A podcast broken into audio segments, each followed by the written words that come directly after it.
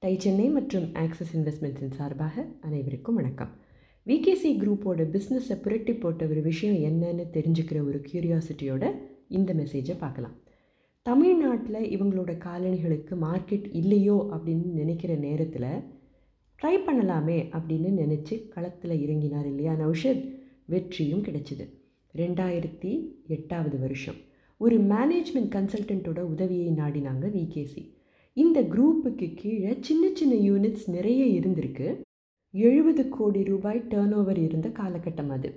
தொழிலில் ரீஸ்ட்ரக்சர் செய்யணும் அப்படின்னு இவங்களுக்கு தோணியிருக்கு. அடுத்த அஞ்சு வருஷத்தில் இரநூத்தம்பது கோடி வரை போகலாம்னு தான் இவங்களோட பிளான் ஆனால் இவங்களோட மேனேஜ்மெண்ட் கன்சல்டன்ட் ஏகப்பட்ட கேள்விகளை கேட்டிருக்க.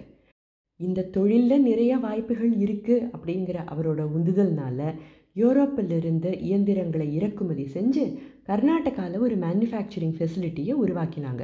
ரெண்டாயிரத்தி பதிமூணில் இந்தியா முழுவதும் விற்க தொடங்கியிருக்காங்க. இளைஞர்களுக்கான வாக்கரு அப்படிங்கிற பிராண்டை இந்த காலகட்டத்தில் தான் அறிமுகப்படுத்தியும் இருக்காங்க. அப்போ கிரிக்கெட் பிளேயர் ரோஹித் சர்மா தான் பிராண்ட் அம்பாசிடராக இருந்திருக்கார். இப்போ அவங்களோட பிராண்ட் அம்பாசிடர் ஆமீர் கான். ரெண்டாயிரத்தி பதினாலில் விகேசி குரூப்போட ரெவின்யூ எட்நூறு கோடியாக உயர்ந்தது. ஒரு தென்னிந்திய பிராண்டாக இருந்தாலும் மற்ற மாநிலங்கள்லேயும் தடம் பதிச்சுக்கிட்டு வர பிராண்ட் விகேசி தென்னிந்தியா மாதிரியே மற்ற மாநிலங்கள்லேயும் வெற்றி பெறணும்னா வாடிக்கையாளர்கள் மனசில் முதல்ல இடம் பிடிக்கணும். இவங்களோட பிராண்டு மேலே அவங்களுக்கு நம்பிக்கை வரணும். இவற்றை ஏற்படுத்துறதுல தான் இருக்குது விகேசியோட கவனம். வாக்கரு பிராண்டை முழுமையாக பார்த்துக்கிறவர் நௌஷத். இதை தவிர பல பிராண்டுகளை உருவாக்கினவங்க விகேசி குரூப் ஃபுட்வேர் உடை ஸ்கூல் பேக்ஸ் இவற்றோட பிராண்டுகளான Debongo Strabo bags blue taiga இவற்றை கவனிச்சுக்கிட்டு இருக்கிறவர் நௌஷதின் சகோதரரான அப்துல் ரசாக். நிறுவனம் விரிவடையும் போது அதை பொறுப்பெடுத்து செய்யணும்னு நினச்சி அவங்க எடுத்த முடிவு தான் இது. வாக்கரூவிலிருந்து மட்டும் இவங்களுக்கு கிடைக்கிற வருமானம் ஆயிரத்தி இருநூறு கோடி. விகேசி குரூப்போட மொத்த வருமானம் ரெண்டாயிரத்தி நூறு கோடி. இது மார்ச் டுவெண்ட்டி டுவெண்ட்டி ஒன் வரையிலான நிலை. பங்களாதேஷில் ஒரு மேனுஃபேக்சரிங் பிளான்ட் ஒன்று போட்டாங்க.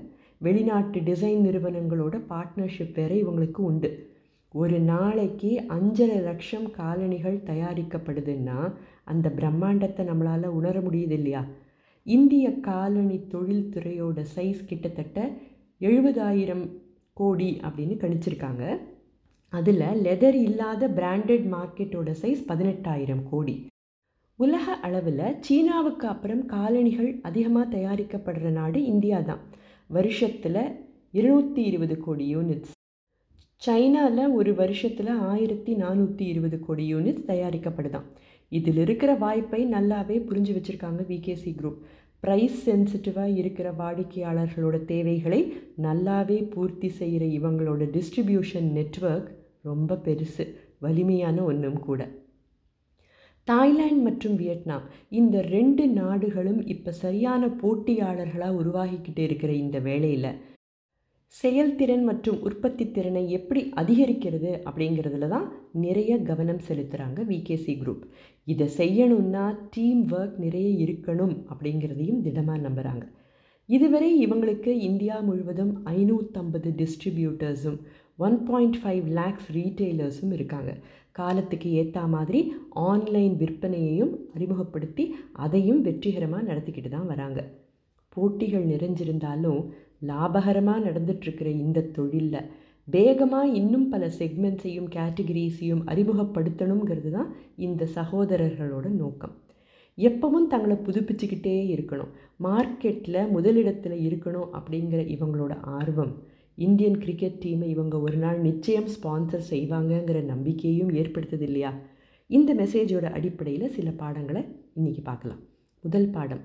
தொழில் முனைவோர்களுக்கு ரிஸ்க் எடுக்கிறது ரஸ்க்கு சாப்பிட்ற மாதிரின்னு சொல்லுவாங்க கேட்டிருப்பீங்கன்னு நினைக்கிறேன்.